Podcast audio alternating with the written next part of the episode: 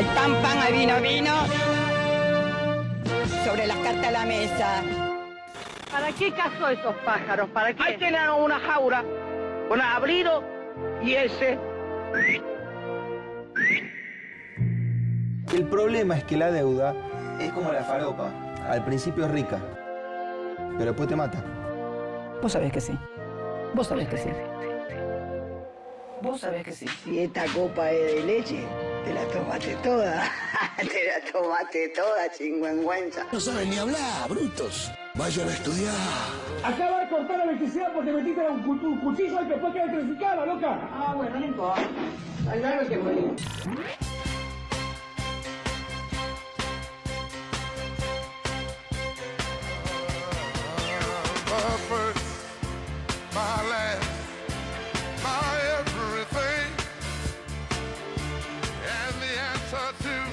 ¿Cómo andan estos compatriotas? ¿Cómo les va? Hay un, hay un, no les voy a mentir, hay un clima de, feriado.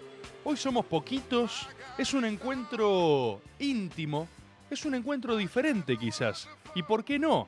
Acá dice Lucas Sano, hay misa rebordiana, señores. Mirá ese pañuelo peronista, sigan a Guaranga que la rompe. Sí, ya vamos a estar hablando de esto. Pero primero hay que encontrar la sintonía espiritual en la que estamos hoy, ¿sí? Un maga de feriado. Maga, ustedes saben, el resto de la programación se adaptó, pero hay una realidad. Para hacer a la Argentina grande otra vez no hay feriados. Son causas que no admiten la menor demora. Entonces uno viene, uno siempre va a venir.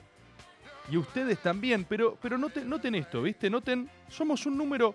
Pensemos un poco. Acá Juan Pitorrico dice, quedamos los fieles. Maga dormido. No hay menos mística, hay místicas distintas. Lo interesante, lo interesante de ser menos, es que hay una oportunidad para intimidades novedosas. Hay otra proximidad, hay otra cercanía. Hay magas en donde uno está corrido por la urgencia de la coyuntura, donde uno tiene que salir a atajar la cantidad de acontecimientos que están sucediendo, y después están estos encuentros, donde baja un poco la espuma, no se está corriendo detrás de nada, y uno puede volver a parar la pelota y ver qué hace con eso. Porque sea el día con un clima más álgido, más tranquilo, más feriado, menos feriado, la realidad es que siempre hay acontecimientos de índole metafísica para medir qué le está pasando a la Argentina. No sé cómo están ustedes, yo estoy pasando unos días medio de mierda. Eso me parece importante también hablar. Ustedes saben que yo siempre, siempre voy a hablar, siempre voy a exponer mi corazón frente a ustedes. Más así, más si somos pocos. La baba se nos está llevando compañeros, no sé, no sé. Es el eclipse, me dice Belu 2895. ¿Es el eclipse? ¿Qué- qué- ¿Cómo? ¿Alguien me explica cómo siempre hay un eclipse histórico pasando? O sea, hay un evento único e irrepetible por semana. ¿Alguien mide eso? No puede ser que siempre la noticia sea evento único histórico. Todas las semanas hay un eclipse que pasó una sola vez en los últimos 100 años. O sea, siento que, que- que- que tienen pequeñas sutiles variaciones entre eclipse y eclipse. Pero bueno, ponele Velu, ponele Velu 2895, si es que bien, ponele que sea el eclipse. La realidad es que estuve teniendo unos días medio chotos, unos días jodidos en términos interpersonales, viste, con mucha sacudida, malestar, discusiones, molestias, cansancio, un poco de clima de fin de año. Lo pregunto, lo pregunto, ¿hay algo de eso? ¿O es el eclipse? Como dice Belu. El otro día uno en Twitter me decía, te vi por Parque Centenario. Yo me acuerdo cuando caminé ahí, claramente no quería ir al parque. O sea, yo no hago eso, ¿entendés? Yo nunca soy una persona que de golpe tiene ganas de ir a un parque. No lo, haría- no lo hice jamás en mi vida. Si pasé por ese lugar era solo porque estaba obligado a hacerlo de cara a una funcionalidad. Y me quería matar de estar ahí. Entonces yo, viste, aparte pasa eso, vos estás así y te ven en eh, Yo estaba destruido, viste. Estaba muy arruinado, estaba muy cansado. Muy cansado. Pero es parte también, ¿no? Y Maga tiene eso. Maga tiene un no se oculta nada, se expone todo. Y eso es lo que uno hace. Hoy estoy, hoy soy el primer agobero, hoy soy el primero que necesita Maga. Hoy necesitaría sentarme y que ustedes, la comunidad agobera, proponga estos temas, vea cómo salimos de estas cosas. Es más, la comunidad agobera que me proponía el fin de semana, una y otra vez me invitaban a ser parte de algún eh, conflicto random de Twitter, ¿viste? Esta semana, eh, el fin de semana me, me abstraje, hice lo que siempre hago cuando me siento mal o estoy triste. que es aislarme en el más profundo ostracismo, en la oscuridad espiritual, donde ahí descifro verdades arcanas del infinito. Estaba haciendo eso, entonces ni vi, ni entré a redes sociales. Y de golpe me metí un día así sobre el pucho del domingo a ver qué onda. Y había como una gran discusión tuitera en torno a una suerte de figura conjetural que todos estaban puteando. Y como que yo me metí y dije, ah, sí, mal, esto, es- esto es una pelotudez. Entonces ya tenía mi piedra en la mano, mi piedra tuitera. Y de repente ustedes, los agoberos, me empezaron a decir, "Eh, te están puteando a vos. Y yo digo, ¿cómo? Yo tenía mi piedra así en la mano de repente. Y yo dije, ¿qué? O sea, yo soy el linchado. Yo soy el linchado y el linchador. ¿Viste? Hubo un momento así medio Christopher Nolan, donde de repente le sacaban la capucha al ejecutado y era yo. Entonces dije, ¿cómo? O sea, yo soy. eh, siento que creo que aparentemente no la arrastré hasta el final, pero hubo una discusión que dio como tres vueltas y ahora se sigue hablando. No sé, la verdad me recontra rechupa la pija.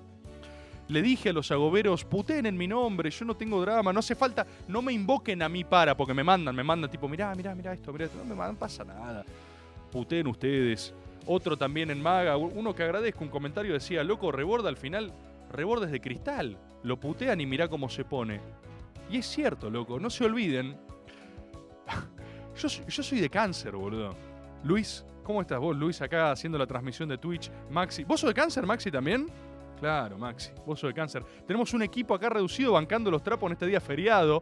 La radio desierta y acá una célula resistiendo haciendo maga. Yo soy de cáncer, hermano. No sé. Yo, cáncer board. Yo soy sensible, boludo. Yo tengo máxima sensibilidad. Yo. A ver, hablemos un poco de esto. Hablemos. Uh, pone uno en, Twitch a tipo, uy, uy, ¿a dónde va este maga? Está diciendo uno, ¿dónde me metí? Yo soy de cáncer, boludo. Yo soy de cáncer. ¿Saben qué? Mirá. Yo soy de cáncer con ascendente en Leo. Vamos a hacer un poco de. Vamos a hacer tarot board. Vamos a hacer un poco de, clima astrológico. ¿Saben? Uy, con Leo no. Uh, uy, uy, maga máxima depresión. Máxima sensibilidad, boludo. Máxima sensibilidad. Porque hoy en día hay muchas confusiones. Vamos a hacer una. Hay un culto a lo basado, últimamente, un culto de la modernidad a lo basado, que ignoran que lo basado, por supuesto, es un lenguaje del alma, no es una forma de expresarse. Pero los humanos detrás contienen máxima sensibilidad, o al menos yo. De la máxima sensibilidad es donde se obtienen poderes espirituales, donde se obtienen los feelings. Yo soy de cáncer, soy de cáncer como, como Ricardo Iorio y Malena Pichot, por ejemplo. Grandes cancerianos. Porque hay, a ver, hagamos un análisis. Hagamos un análisis espiritual. Riquelme también es de cáncer. La República Argentina es de cáncer. ¿Sí? Ojo. Carl Schmidt es de cáncer. Ojo, ojo, ojo con esto que estoy diciendo. Porque uno pone lo ve a Iorio y lo ve furioso, enojado, despotricando contra el mundo. Y esto parece que la gente lo ignorase, pero ustedes no saben que el acceso al enojo, o sea, el acceso a esos momentos, a esos estados anímicos, devienen de la máxima sensibilidad.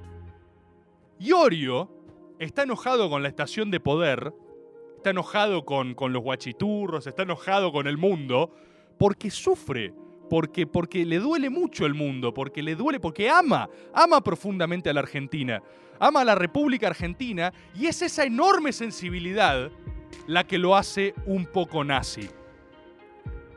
¿Se entiende? Confunda. Que nadie se confunda. No es enojo y qué sé yo qué carajo y tipo, ah, este chabón no le cabe una. ¿Se entiende? Acá dice uno, acá Frankie dice, es nazi porque es sensible. Es, a ver, vamos de vuelta, vamos a repasar. Solo el tránsito por esas enormes sensibilidades es lo que te da la paleta completa de emociones. Lo opuesto a nuestra espiritualidad, nuestra, hablo de nuestro colectivo, el colectivo que me incluye a mí, a Ricardo Iorio y a Malena Pichot. Ustedes saquen las conclusiones de qué poronga significa eso. Yo sé que somos un colectivo. Nuestro colectivo, lo opuesto a nuestro colectivo, no es ni la tristeza ni gente sensible. Nosotros somos lo más sensible de los sensibles. Somos hombres sensibles de flores en términos de Dolina, ¿sí? Nuestro opuesto espiritual es aquello a lo que nada le pasa, lo inerte, lo, que, lo no sintiente, lo que, a- aquello a lo que todo le es indiferente. En el extremo opuesto de la escala estamos nosotros, a lo que todo le es demasiado eh, elemental y hay que saber regularlo y es difícil. Por eso, por ejemplo, hay, ponele, lo digo en este maga íntimo, hoy que somos pocos, hay gente, ponele, que cree que yo odio a Malena Pichot. No hay nada más alejado de la realidad. Ahí me cae bárbaro Malena Pichot. Me cae, no la conozco, no tengo relación personal con ella. Solo una vez eh, me puteó en Twitter y como me puteó yo eh, devolví la puteada. Yo hice lo único que yo sé hacer, que es profundizar. Si alguien me propone chocar y yo digo máxima aceleración, es lo que voy a hacer siempre, no es personal. Pero incluso en ese momento yo me di cuenta que yo no estaba siendo un destinatario lineal de su puteada. Ella no sabe ni quién soy. Yo fui una esquirla. Yo fui un accidente en el gran misil, en la gran batalla espiritual que ella estaba dando. Que me- el blanco quedaba allá y yo fui una esquirla. Y yo que dije esa hora, me, me metí en la línea, ¿no? Y salté como el guardaespaldas para entrar en la trayectoria. Pero déjate de joder, mirá si me va a caer mal. Al contrario, al contrario. Yo, eh, yo creo que Malena. Cumplimos el mismo. ¿Saben esto? Cumplimos el mismo día con Malena Pichot. Exactamente el mismo día. 6 de julio. El día que celebramos mi cumpleaños, ella celebra el suyo. Yo me siento espiritualmente hermanado. Y yo incluso sé ver, porque los cancerianos sensibles nos reconocemos entre nosotros, nos reconocemos, reconocemos la sensibilidad, yo sé ver que la mayoría de conflictos que ella tiene o la gente que queda enojada es porque ella tiene una forma de ver el mundo muy eh, de, de- lealtad acérrima contra la otredad. Ella va construyendo, viste, te- vos estás conmigo o en mi contra. Y yo empatizo mucho con eso. O sea, no puedo no sentir eso. Incluso si circunstancialmente, por algún motivo quedé del otro lado. Y nadie se confunda, ¿eh? Si a mí me invitan a pelear, yo voy a combatir la guerra sagrada hasta el final. Pero es como cuando uno reconoce un agobero, ¿viste? Y agarrás y decís, quizás nos estamos apuñalando. Pero en el fondo de nuestros ojos, en este caso, brilla un pequeño, un pequeño cangrejito. Un enigmático y sensible Crabbers. Un cangrejino que solo quiere amar y ser amado. Un Squanch Squanchers, un pequeño Crabbersmith que habla el lenguaje del amor. El Crabbers. El Crabbers. Dice, ¿qué verga me importa Male Pichot? Mirá, hermano, a vos, no, vos no estás entendiendo que esto no se trata ni de mí ni de Malena Pichot. Se trata del fondo de los feelings, de conectar con nuestro espíritu y nuestro corazón. Y el agobero no lee los conflictos por lo que la superficialidad te dice que son. El componente del agobero es ver qué de verdad se juega en el fondo de esa aparente disputa. Porque cada disputa, cada accidente, cada gilada que pasa en el mundo postula el universo. Una porción del universo se juega en cada disputa espiritual. Y el agobero lo lee. El agobero lo lee, ¿viste? Entonces, el crab... Ah, no conocía el cangrejo, dice acá. Deep board is real. Nosotros, en el fondo de mi esencia, mi core, hay un pequeño cangrejito sensible que quiere estar en casa, que le gusta estar en su hogar, que le gusta las families, la familia. ¿Qué más tiene cáncer? ¿Cómo es? ¿Qué tienen descripciones? Nos gusta, no nos gusta tanto salir, nos gusta. Y obviamente yo dialogo con mi ascendente en Leo, lo cual genera una dualidad que es el motor de mi historia personal. Fíjate ahí, fíjate toda la poesía que hay en esto. Pero hoy ya que aprendimos, la máxima sensibilidad es lo que nos permite sentir, sentir juntos. ¿Y acaso alguno se creyó que acá estábamos para otra cosa? ¿Que el agobero es no sintiente? Si todo lo que rodea el agoberismo es la capacidad de sentir de maneras similares. Esa es nuestra doctrina. Sentir el mundo. Sentir todo lo sentible. Lo que les propongo en este encuentro, en este encuentro agobero de feelings, de sensibilidades, es no solo mandar audio, porque, digo, esta oportunidad me parece la cosa más tranquila. Yo estuve registrando algunos eventos de máxima densidad metafísica. Registré uno. eh, ¿Lo vieron el encuentro Nati Peluso, eh, Moria Kazan? ¿Lo vieron ahí en los Latin Grammys? Yo no tengo la menor idea de los Latin Grammys, pero vi ese segmento y dije, ¡oh! Acá está pasando algo, ¿viste? Vi, vi el, el barbijo Sub-Zero, el barbijo Scorpion de Moria, con Nati Peluso encontrándose. Acá dicen, no, no, no, es tremendo. Dicen, no, sí, sí, sí, sí, Toddy Peluso. Pero lo vieron? ¿Vieron temblar las placas tectónicas metafísicas? Yo veo eso, vamos a hacerlo claro, vamos a hacerlo claro. Ese encuentro hace a la Argentina grande otra vez. No puede ser más claro, ¿viste? A veces uno se desvive en explicar qué es, qué es el agob, qué es el agoberismo, qué es maga, qué es... Eh, ponete el segmento Nati Peluso Moria Kazan, es lo más grande que hay. Esa, ese diálogo aparte, en un idioma imposible. A ver, decime lo siguiente. Si vos entrases en esa conversación, no la podés sostener. Porque los decibeles con los que están intercambiando verdades quemarían a un humano normal, ¿entendés? Acá, Lana, Lena de Chaca dice, Marley, hablemos de Marley. Marley, eh, testigo de ese encuentro, si vos lo ves casi que físicamente, Marley colisiona para atrás, ¿entendés? Porque no puede con los desplazamientos tectónicos. Y entonces, ¿para qué sirven los Agob? Para Marley espectador sagrado, dicen acá en el Twitch. Exacto, exacto. Marley cristaliza éxtasis con la mirada. No sé. Puede ser, sí puede ser también. Pero lo importante es que hay testigos de lo sagrado. Marley en ese momento, claramente, el tipo se llegó a esbozar. Cuando Nati Peluso empezó a hacer movimientos, porque aparte Nati Peluso empezó a coreografiar la invocación de las fuerzas espirituales argentinas, Marley dice, uh, uy, uy, uy, uh, pará, pará, pará. Y Marley a partir de ahí se dedica a hacer onomatopeyas y a quedar pasmado porque ya no puede acceder a ese nivel de verdad. Y si cualquiera de nosotros, los mortales, estaríamos ahí, tipo, te echan en esa conversación, quiero que sepas que vos no puedes hacer nada. Nada. Te dejan ahí y te dicen, che, seguir el ritmo.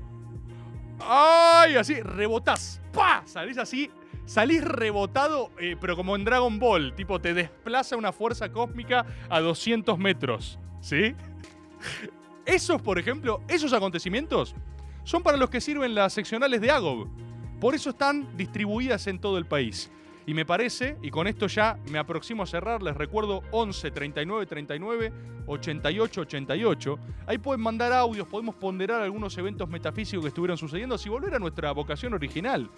Como siempre, agrandar a la Argentina a través de la detección de estos factores y el fomento de los mismos. Favorecerlos, celebrarlos, protegerlos, cuidarlos como pequeños templos sagrados. Otra de estas cosas que pasó, y me parece que la vieron, no sé si vieron el método con Jagroski, ¿eh?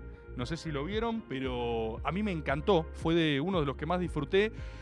Un poco porque pasamos por todas las etapas, ¿viste? Hicimos como una cosa muy eh, amplia, muy variopinta. Metodazo, están diciendo acá. Todavía no lo vi. Bueno, si todavía no lo viste, no te corre nadie, tenés tiempo, dura como tres horas. Pero muy bueno, muy, muy buen balanceado. Perfectly balanced el método.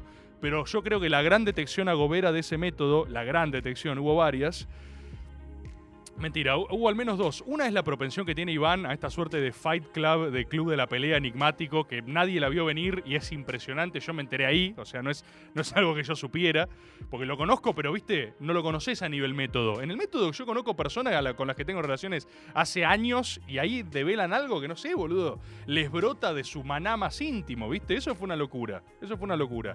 Y el otro, el otro gran factor fue la cuestión bahiense, boludo la descripción de Bahía Blanca. Me pasaron un, texto, me lo pasó el, armado, el hermano de Fede Simonetti, a quien le mando un gran saludo porque es agobero, y me manda verdades a través de Fede Simonetti. Eh, me mandó una, un texto de Martín Cohan, Cohan, no sé cómo se dice, no sé cómo prefiere que le digan, Cohan es medio un momentum. me mandó un texto de él de Bahía Blanca que dice Bahía Blanca, el peor lugar de todos según todos. Yo dije, boludo, ¿qué está pasando en Bahía Blanca? Recién a esta altura de mi vida descubro este gran lugar, este Mordor argentino. Yo creo que ahí hay algo. Podemos ir a la tanda y volvemos con esto. Pero me interesa leerlos, ¿eh? ya que somos pocos. Bueno, no sé si somos tan pocos. Ya estamos llegando a casi mil personas en Twitch. Estamos más en audiencia habitual. Parecía que iba a ser un maga más íntimo, ¿eh? Pero vamos a ir registrando estos eventos. Y manden audios, manden audios que hoy, hoy los necesito, loco. Hoy, a Goberos, los necesito. Vamos a una tanda y volvemos. Tomás Rebor, Maga. Uf, acá cáncer con ascendente en cáncer. Ah, la puta que lo parió. Es el eclipse, boludo. Es el eclipse, chabón. El eclipse. Este. Ahí teníamos un agobero full cáncer, ¿no? You never go full cáncer. Full cáncer y en eclipse y en maga, o sea, estás muy craveado. Cravers, muy craveado, amigo. Tené cuidado, ¿eh? De cangrejo a cangrejo te lo digo. Tené cuidado. Acá vi acá unos agoberos. Cthulhu, Juanfra Cthulhu, sos vos, boludo. Me estás jodiendo. Yo te conozco vos, sos Juanfra Cthulhu. No te voy a conocer. Te mando un abrazo grande, hermano. Guarda con ese cáncer con cáncer. Acá había algunos agoberos, viste, que están muy, muy acelerados, muy emocionados. No, este maga, uno leí, este maga es la baba, este maga... Tranquilo, tranquilo. Los conceptos nos sirven a nosotros. Nosotros no servimos a los conceptos. ¿Se entiende eso? Se confunde quien crea que baba es ser sensible. Porque esto también lo vi. De repente, viste, uno tira algo y ya lo usan para cualquier cosa que uno no le gusta. Y está bien, está bien, es parte de la vida. Pero sepan que no hay nada más alejado de la realidad, que ahora de repente la gente que, siente, la gente que ama, la gente sensible, la gente que sufre es la baba, las bolas, las bolas. Nosotros somos máximo posicionamiento, máxima emotividad en todo lo que hacemos. Donde sea que haya alguien doliente, sufriente o amando o lo que sea, habrá una célula de humanidad, boludo, y nada de lo humano, nada humano nos es ajeno. Justamente, ¿qué es lo que nos es ajeno? Lo no humano.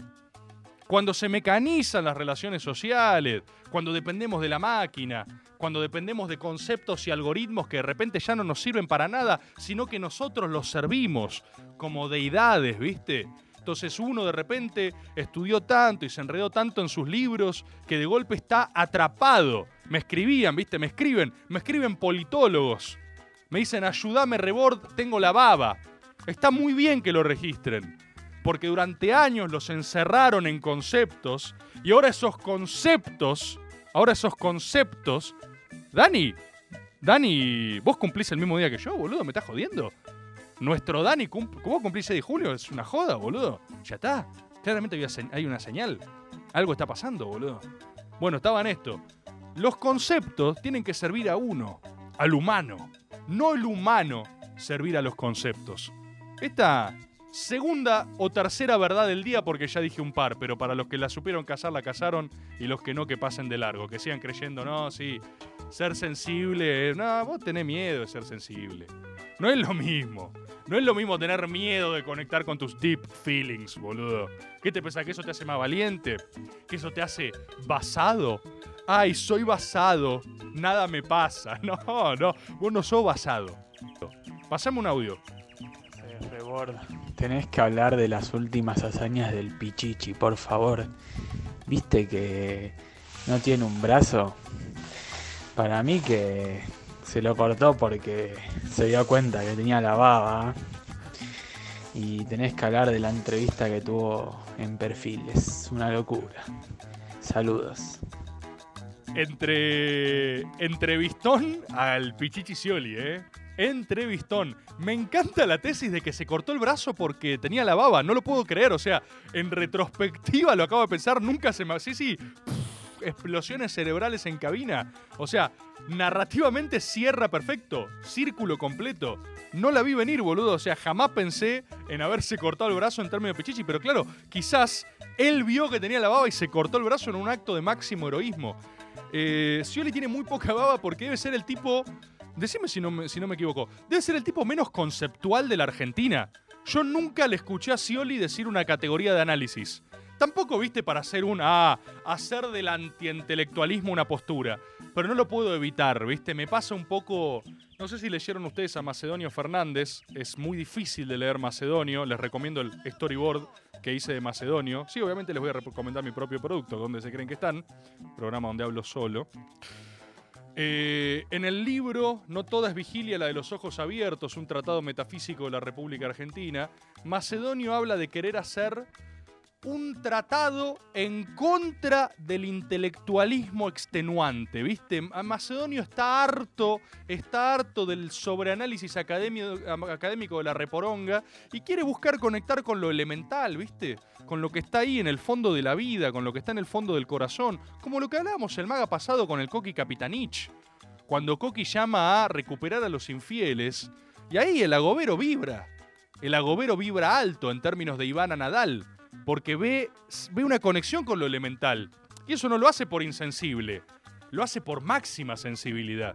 Y entonces Macedonio convoca a un llamamiento en contra del intelectualismo extenuante. Yo creo que es eso, no es contra lo intelectual. A mí me encanta leer de teoría, me encanta. El tema es cuando el intelectualismo es extenuante. Y volviendo a Scioli, yo creo que nunca le escuché una categoría de análisis en mi vida. O sea, nunca le escuché decir, eh, esto es no sé, populismo a la jacobina. Nunca, nunca, no habla así. Viste que te dice, no sé, con fe, con optimismo, para adelante. Eh, junté plata de Brasil. Juego de nueve. Soy pescador. no sé, es como. Es, así es Daniel. Me acuerdo, ¿se acuerdan la entrevista esta? Daniel cuando iba a ser. eh, no iba, sí. Candidato a presidente. Eh, él contó que en su biblioteca. Escucha esto porque es una. lo- es- esto espiritualmente no sé si la vas a saber casar, pero es una locura. Él contó que en su biblioteca él entrenaba. ¿Me siguen en esto?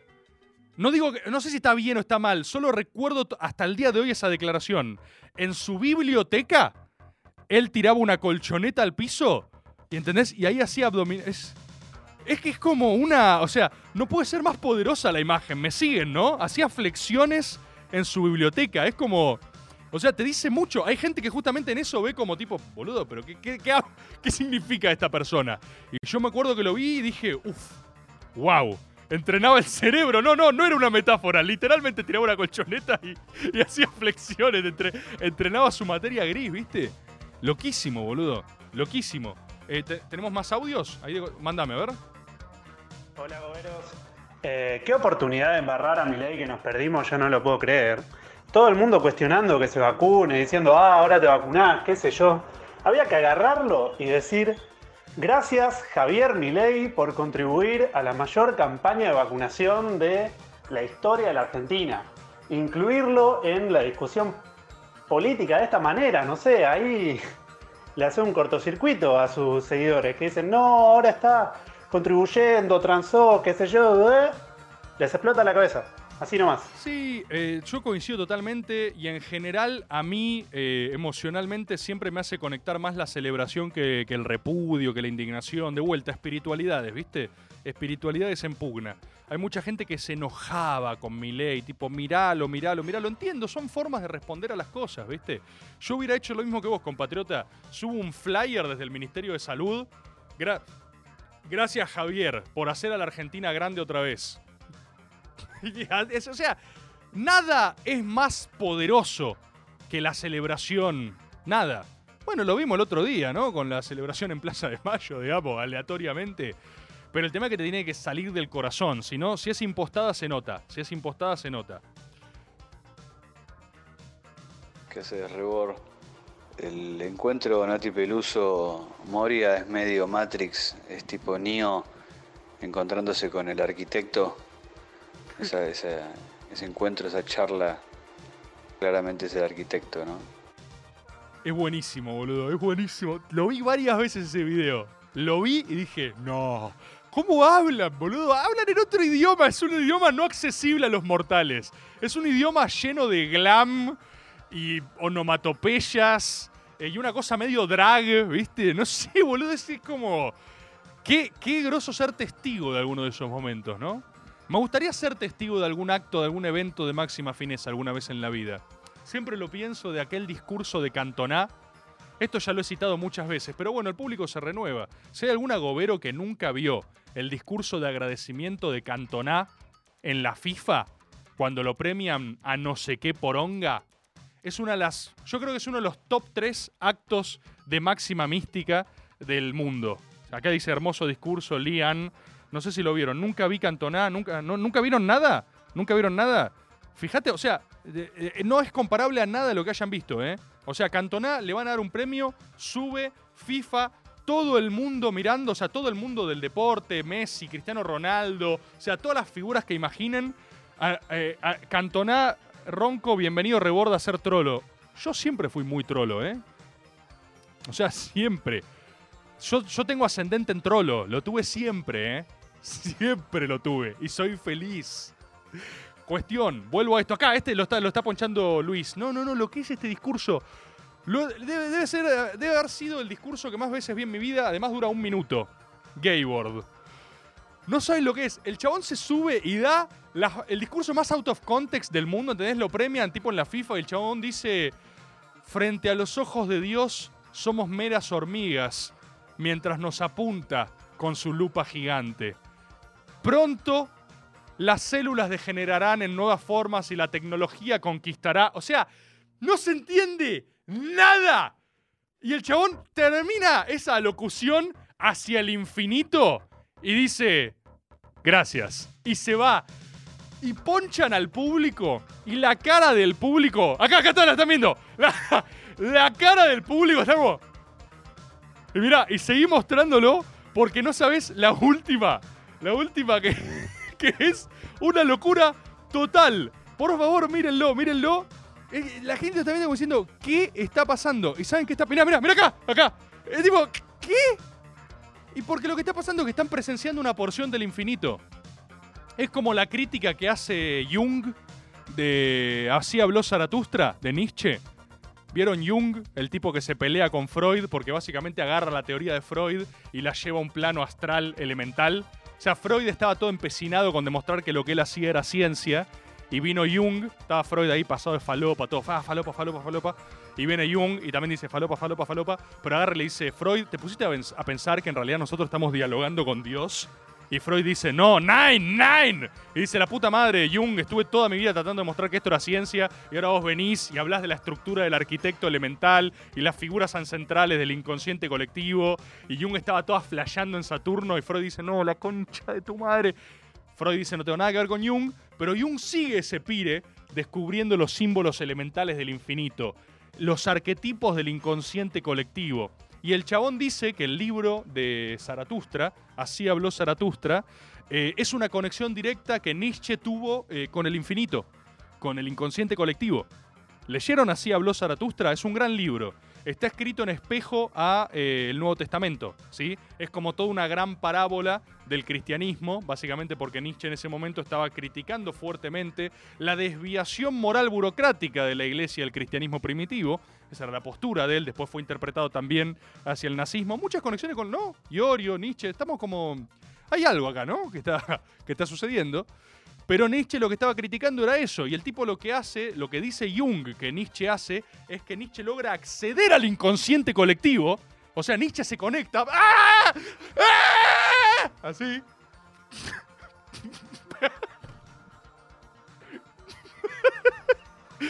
Perdón, perdón, pero.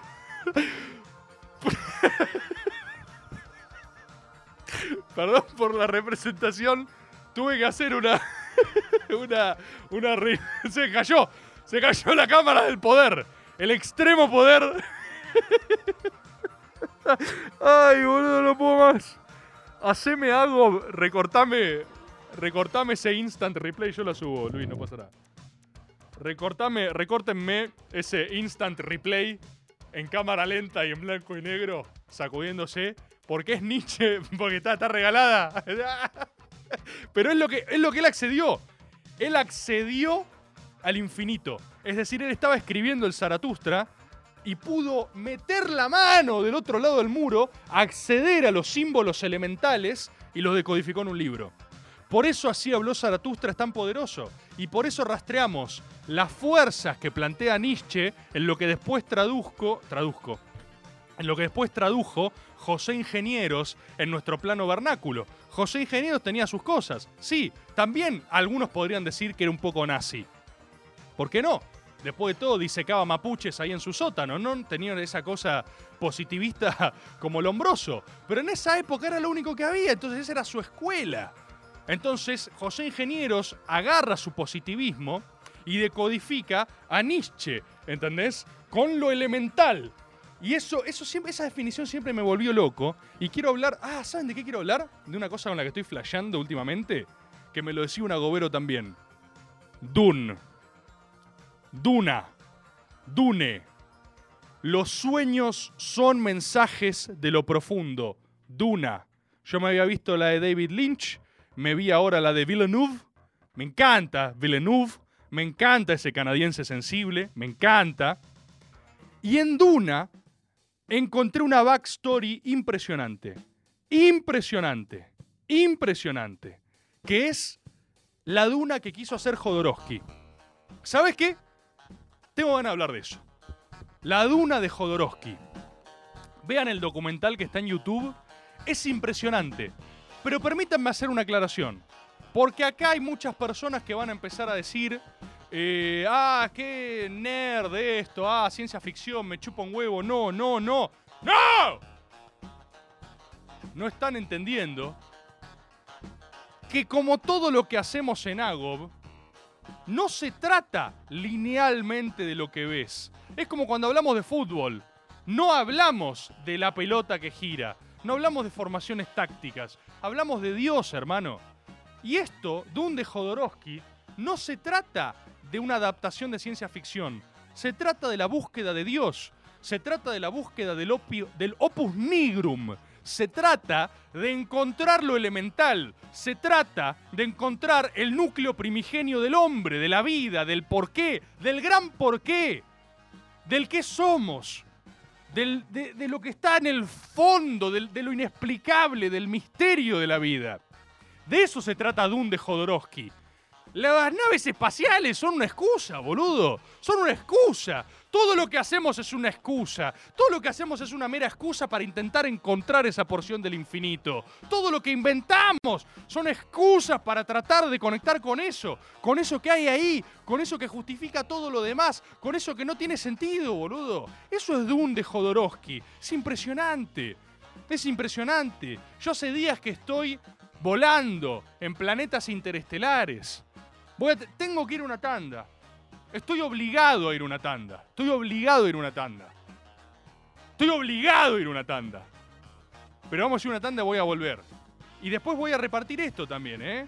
Para quienes estén suscriptos al sistema AGOB. Tienen tiempo hasta que termine al menos esta transmisión de Maga para que sean partícipes de esto, para que sean considerados como para que puedan ganar. Pero no va a ser ni sorteado, ni estrictamente tampoco creemos en el mérito. Creemos en el máximo verticalismo. En los designios de Dios que se manifiestan a través circunstancialmente de alguien. Haré de vehículo para los elegidos. Y quienes sean elegidos serán elegidos. Ah, Dios, esto cortemos, vamos a la tanda.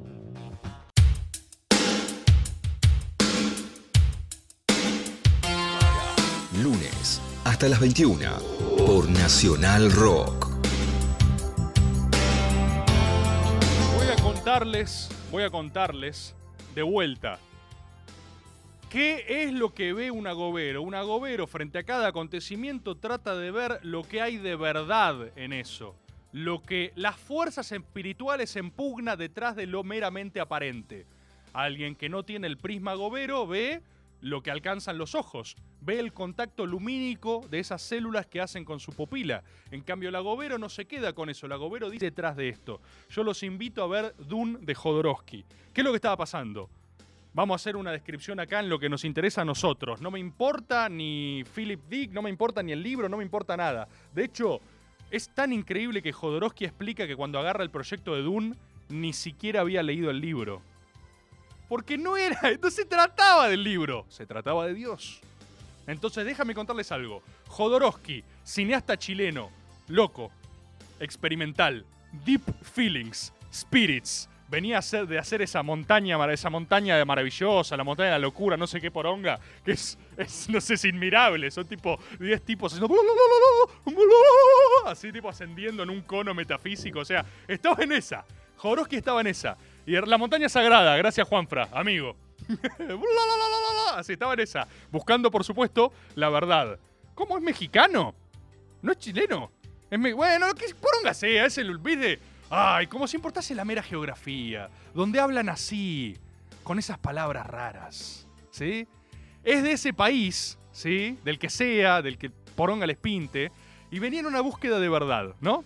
Y entonces quiere agarrar Dune. Pero claro, lo hace en un año prehistórico. Ustedes ya saben que no sé memorizar fechas, así que para lo que a nosotros respecta, la intenta hacer en el medioevo. ¿Sí? Era el medioevo. No recién habían, habían descubierto el fuego recién. Y el tipo dice: Voy a hacer la película más grande de la historia de la humanidad. O sea, Jodorowsky agarra y dice: Yo no quiero hacer una película, quiero cambiar el mundo. Quiero cambiar la cultura universal de la historia de la humanidad. Ese es el punto de partida. De ahí arrancó. Y el tipo empieza, como Nick Fury, a juntar a los Avengers y dice, voy a generar la cosa más grande que el mundo haya visto. Se pone a rastrear talentos por todo el planeta, encuentra personas... Boludo, de verdad, es increíble. O sea, vos ves el documental y lo escuchás hablar al viejo y te dice, no me importaba ni el CV ni las cuestiones técnicas, me importaba su espiritualidad, su filosofía, que había atrás de sus ojos, ¿viste? O sea, era una búsqueda espiritual total. Y el tipo logra ensamblar los verdaderos talentos más increíbles de la época. Arma equipos de efectos especiales, arma, eh, trae, o sea, va a buscar a Pink Floyd para hacer la banda sonora, va a buscar a Mick Jagger para ser el personaje que después en la de Lynch hizo Sting, va a buscar a Orson Welles, que ya en la etapa, viste, eh, gordo, dejado, morfando en Francia. ¿Saben cómo encuentra Orson Welles? Sabe que le gusta comer, entonces rastrea los mejores restaurantes de Francia y pone guardia personal a encontrarlo. Y lo ven un día en una mesa reservada, dice que escabeando cuatro botellas de vino y cinco platos, o sea, Orson Welles ya... Orson Welles tirando la chancleta, como diciendo, ya está, ya soy Orson Welles, yo ya gané, morfando. Le manda una botella de vino, Orson Welles recibe la ofrenda y dice, ¿quién mandó esto? El caballero de allá. Decile que venga. Viene eh, Jodorowsky y le dice, tengo una película para vos, necesito que hagas de el varón Harkonnen, ¿viste? Del personajazo. Y va perfecto para Orson Welles. Orson Welles dice, no, no quiero, no tengo ganas. Nada de lo que vos me ofrezcas puede cambiarme. Soy Orson Welles, soy invencible. Y Jodorowsky agarra y le dice, voy a contratar a este chef y va a cocinar exclusivamente para vos durante todos los días del rodaje. Y Orson Welles dice, estoy y acepta y se embarca en la misión Jodorowsky. Y así con todos, lo va a buscar a Dalí. Quiere que Dalí haga del emperador. Dalí no, actuó nunca, pero era Dalí. Y con Dalí entraron en un duelo metafísico para desafiarse y ver cómo podían tentar al otro en una propuesta. La pareja de Dalí en el momento lo agarra a Jodorowsky y le dice, tené cuidado con Dalí, porque Dalí va a aceptar y después va a hacer todo lo posible para destruir lo que amás, porque así es Dalí, lo hace por el arte. O sea, están todos locos, ¿entendés? Están todos mal de la cabeza. Y lo va a buscar a Dalí y Dalí solo acepta si era el, actor mejor pago del planeta. Y entonces vos decís, bueno, Dalí pide, no sé, como 100 mil dólares por, eh, eh, por hora de rodaje y ven el guion y dicen, che, no podemos, nadie en el mundo puede pagar esto. Y se lo reconvierten haciendo que aparezca solo en cuatro escenas y después Dalí es representado por un robot de Dalí. Y entonces le dicen, escúchame, te pagamos 100 mil dólares por segundo. Pero calculan, o por minuto, no por minuto, por minuto. Pero claro, en escena iba a estar solo 6 minutos. 100 dólares por minuto emitido, no por minuto grabado. A Dalí le encanta porque dice, excelente. Voy a ser el actor, esto va a quedar en la historia el, único que cobró 100 dólares, 100 mil dólares por minuto y acepta. Pero claro, aparecía 6 minutos y el resto lo hacía con un robot. O sea, todo un emparche gigante. Y al mismo tiempo, al mismo tiempo, la Dune de Jodorowsky te muestra algo muy terrible. Algo muy terrible en la búsqueda de esa obra elemental, de esa obra primigenia. Detrás o en derredor de esta gran potencia artística en búsqueda de lo elemental, hay un montón de padecimiento.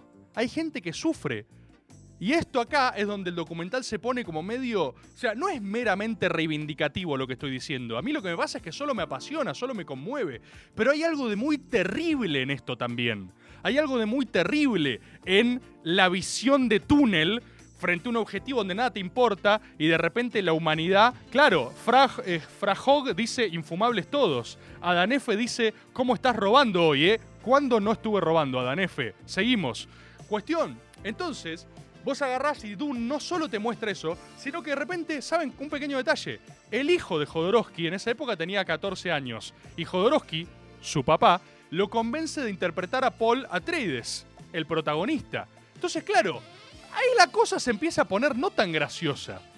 Porque de repente vos tenés a tu viejo que te dice, pequeño Manolo, vamos a cambiar el mundo. Sos el elegido para ser Paul Atreides. Y Manolo le dice, ah, papá, eh, qué bueno, una película. No, no es una película, es la nueva Biblia. Va a cambiar el mundo. Y vos, Manolo, sos el nuevo apóstol. Ah, bueno, papá, supongo que está bien, sos mi papá y no tengo discernimiento ni libre albedrío en esta etapa de mi vida.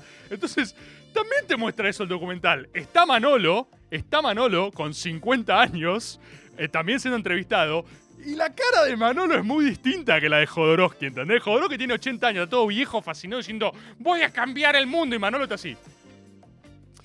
Sí, al final no se hizo la película, ¿entendés?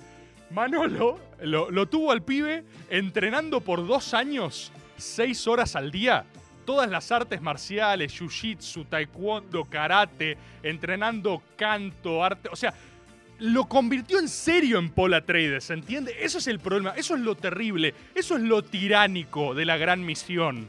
Es la tiranía de la búsqueda de que nada te importe más allá del objetivo.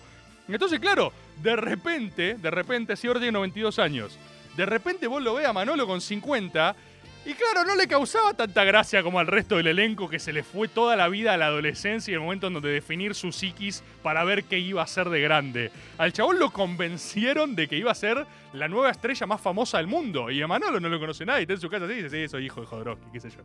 Es un hijo de puta. Y entonces, como que te muestra esas dos cosas. Y otro gran detalle que me volvió loco es que los equipos, los equipos que logran ensamblar Jodorowsky, porque Dune, por supuesto, se cae porque no era técnicamente realizable para la época, porque no pudo lograrla. Ahora el Wai- Waititi, Waititi, el Taika Waititi, el neozelandés este, va a hacer una película de la adaptación de Jodorowsky de los propios guiones de la época. Y Jodorowsky está contento, ¿eh? Seguro está contento hasta que se estrene, porque como buen viejo hincha pelota después no le va a gustar. Pero ahora está contento, va a llevar su visión al cine, el Incal. El Incal se llama. La va a hacer Waikiki. Waititi. Waikiti. ¿Cómo se llama? Bueno, ustedes saben. Los equipos que logra ensamblar Jodorowsky, es decir, todo ese gran talento, básicamente cuando cae el proyecto, cuando cae Dune y muere, los tipos se miran y dicen, che, ¿qué poronga hacemos ahora? Ya está, la quedamos, todo esto, todo lo que hicimos fue en vano. Y los tipos quedan como equipos de trabajo y terminaron siendo las personas que, por ejemplo, diseñaron eh, Alien, ¿entendés? Que diseñaron toda la. eh, gran parte de Star Wars también, todos esos procesos. O sea que lo que él armó era de verdad el mejor talento disponible de la época. Lo cual es una locura. Prefiguró el futuro entero de la ciencia ficción desde una película no, no visible desde una película invisible. Es decir, la fuente secreta de las que brotaron todas, Indiana Jones, Star Wars, todo, se rastrea a una película invisible. Y mirá, mirá, mirá cómo conecto con algo que mencioné al pasar. Macedonio Fernández. Jodorowsky y Macedonio funcionan en espejo espiritual, vidas paralelas de Plutarco, porque van al compás de una simetría secreta, que es que Macedonio fue la gran inspiración para la literatura rioplatense, pero desde un lugar invisible. Ustedes saben que la mayoría de cosas de Macedonio no están publicadas porque el chabón escribía manuscritos y los tiraba, ¿viste?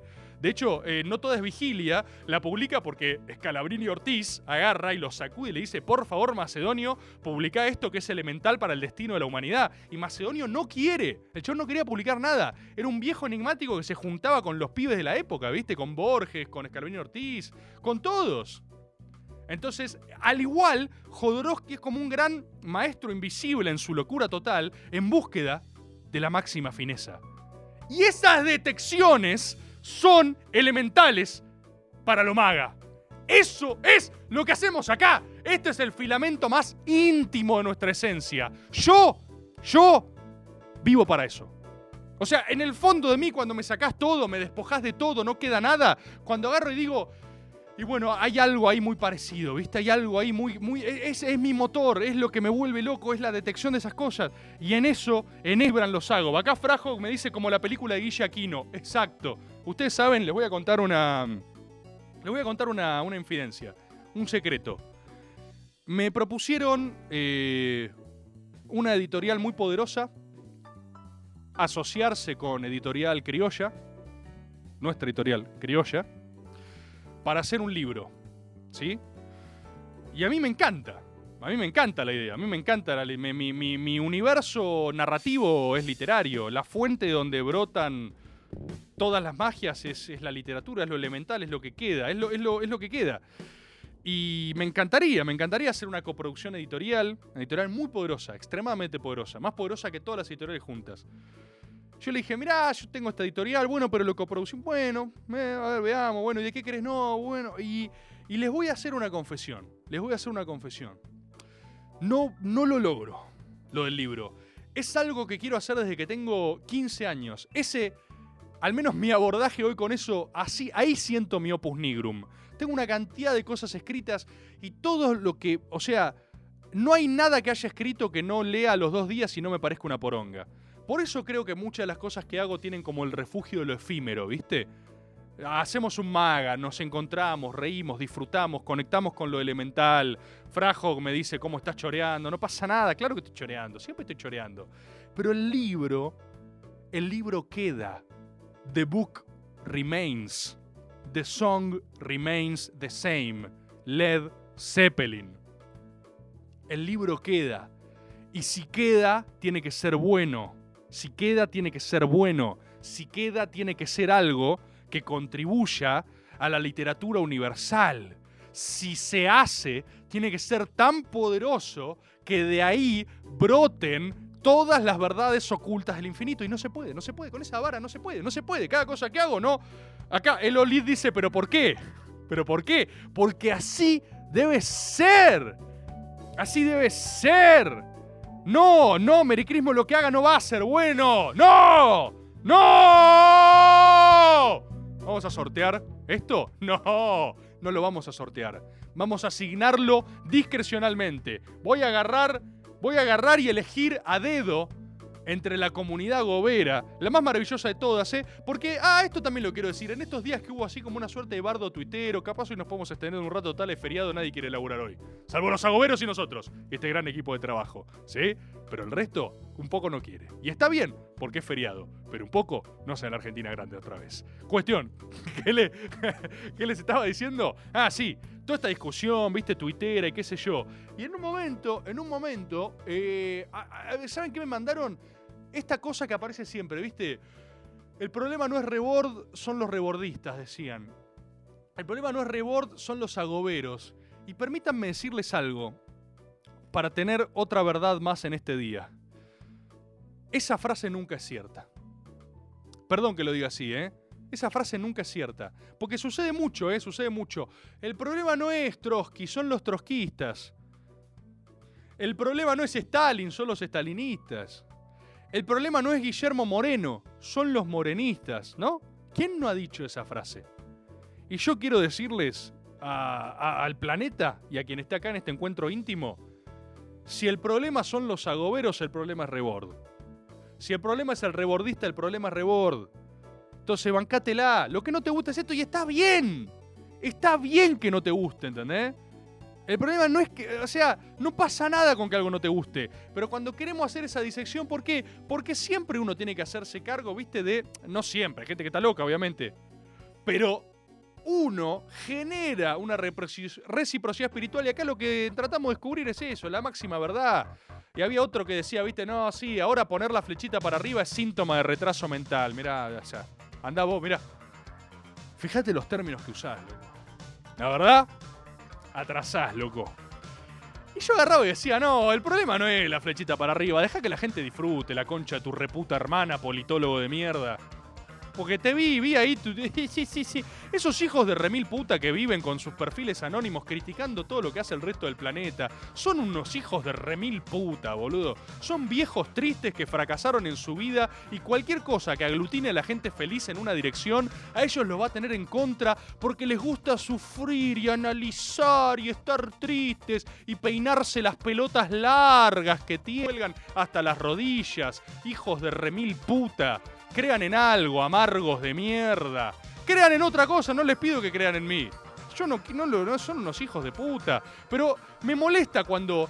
¿Entendés? No, el problema no es Rebord. Con Rebord está todo bien. El problema son los pibes.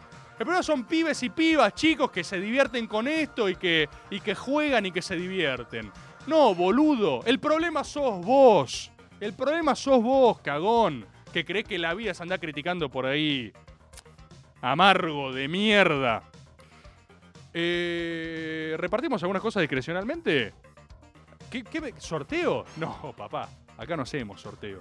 Acá es máxima verticalidad, máxima discrecionalidad. Vamos a dar tres de estos y si digo su nombre, le escriben a Agob, ¿eh? Le escriben a Agob. Acá dice uno, sí, odian el amor. No llegué a leer tu nombre.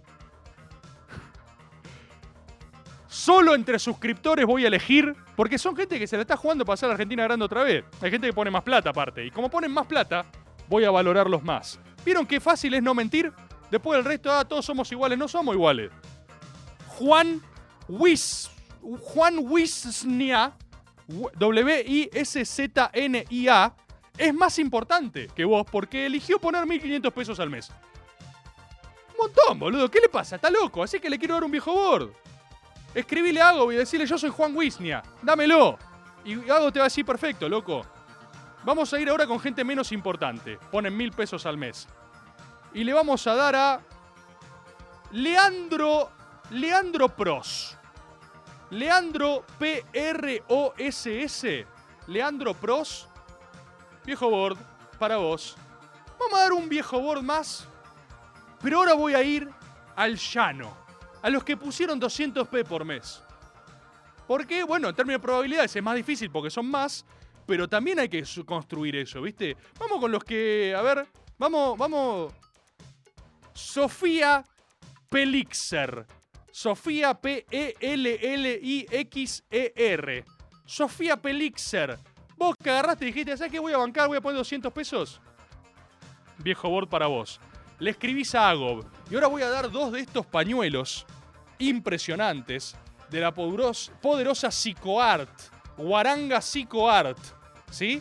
Y esto, en vez de Agob, le escriben a Guaranga. ¿Sí? Vamos a elegir acá. A ver. Vamos a darle a. Em, estoy entre dos. Elijo Rocío Villalba. ¿Por qué? Porque Dios me habló en este momento y me hizo elegirte a vos, Villalba, para que le escribas a Guaranga Psicoart. Pero no estás sola, porque también lo va a hacer Agustina Moreno. Rocío Villalba y Agustina Moreno se llevan dos pañuelos. ¿Por qué? Porque así es el designio de lo elemental. Así es lo que hacemos acá. Así es lo que Fernui puto. ¿Por qué? ¿Por qué? ¿Acaso lo está diciendo peyorativamente? Deberías reflexionar. No está bueno eso. Conectá con tu trolo interior. Hay mucho disfrute al cual no estás accediendo. Debes dejar esos prejuicios de lado y ser más feliz. Ser más libre. Porque de eso también se trata hacer la Argentina grande otra vez. Gente amargada, rompepelotas, siempre señalando lo que les molesta del mundo, eh, no hace la Argentina grande otra vez. Por eso hay que dedicarles cada vez menos tiempo. Es un apartado para que sepamos, bueno, la baba está en algunos lugares, pero ¿a qué nos dedicamos nosotros? A la celebración, hermano, a la celebración. Scaloni nominado como posible mejor DT. Hace un año le estaban diciendo el pibe, el pibe inexperto, que no sé qué, y ahora de repente mejor DT de la galaxia. Eso es celebración, boludo. Y la gente quiere ser feliz. Moria con Nati Peluso. A Peluso también la bardean porque habla raro. Está buenísimo, boludo. Está buenísimo. Este culo es natural, no plastic. Está generando un mundo. Bizarrap está argentineando el planeta. Estamos en un momento de expansión cultural argentina muy poderosa y me preocupa que no estemos valorándola como tal. Estamos muy encerrados en boludez y no estamos viendo el gran ciclo de argentinidad cósmica. Bizarrap la otra vuelta no ganó, pero el chavo la está rompiendo. Buenísimo, buenísimo. ¿Quién se pudo poner a la argentinidad cósmica? ¿Quién, hermano? ¿Quién, hermano? Máximo ascenso. Máximo ascenso. Como cuando Moreno dijo, podemos peronizar el mundo. Totalmente. ¿A Bizarrap lo felicitó Chilabert? Me está jodiendo. Y a Gonovi. No sabía, boludo. Buenísimo. León Arriola, Rebor, sí, te amo, loco. Yo también, León. Sos un grande. A vos te conozco personalmente. Sos un capo. Uno de los mejores tiradores de momentum de la República Argentina. Bueno, gente, gracias por este encuentro. Gracias por encontrarnos en este maga más íntimo, en otra tonalidad. Pero donde a veces está bueno, ¿viste? Hay cosas que tenés que correr atrás de la coyuntura y en otras podés replegarte y ir a lo más recóndito de tus verdades, conectar con tu espiritualidad interior. Porque estamos, reconozcámoslo, frente a un año que se acaba. ¿Volverá Maga el año que viene? ¿Habrá espacio para esto en Nacional Rock? ¿Volverá Maga? ¿Volverá Maga? Me voy con esa pregunta, Goberos. Nos estamos hablando la semana, nos seguimos viendo en la cantidad de formatos. Les quiero agradecer de corazón por bancar, por luchar en la gran guerra sagrada, por el cariño que me dan siempre. A veces estoy más sensible, necesito más amor. Hay veces que me chupo más un huevo. Un huevo. como todos. Como nuestra profunda humanidad. Como todo agobero y como todo argentino de bien. Sintiente, sensible. Como Malena Pichot. Como Ricardo Iorio. Como Jodorowsky. Y como Macedonio Fernández. Nos vemos el próximo lunes.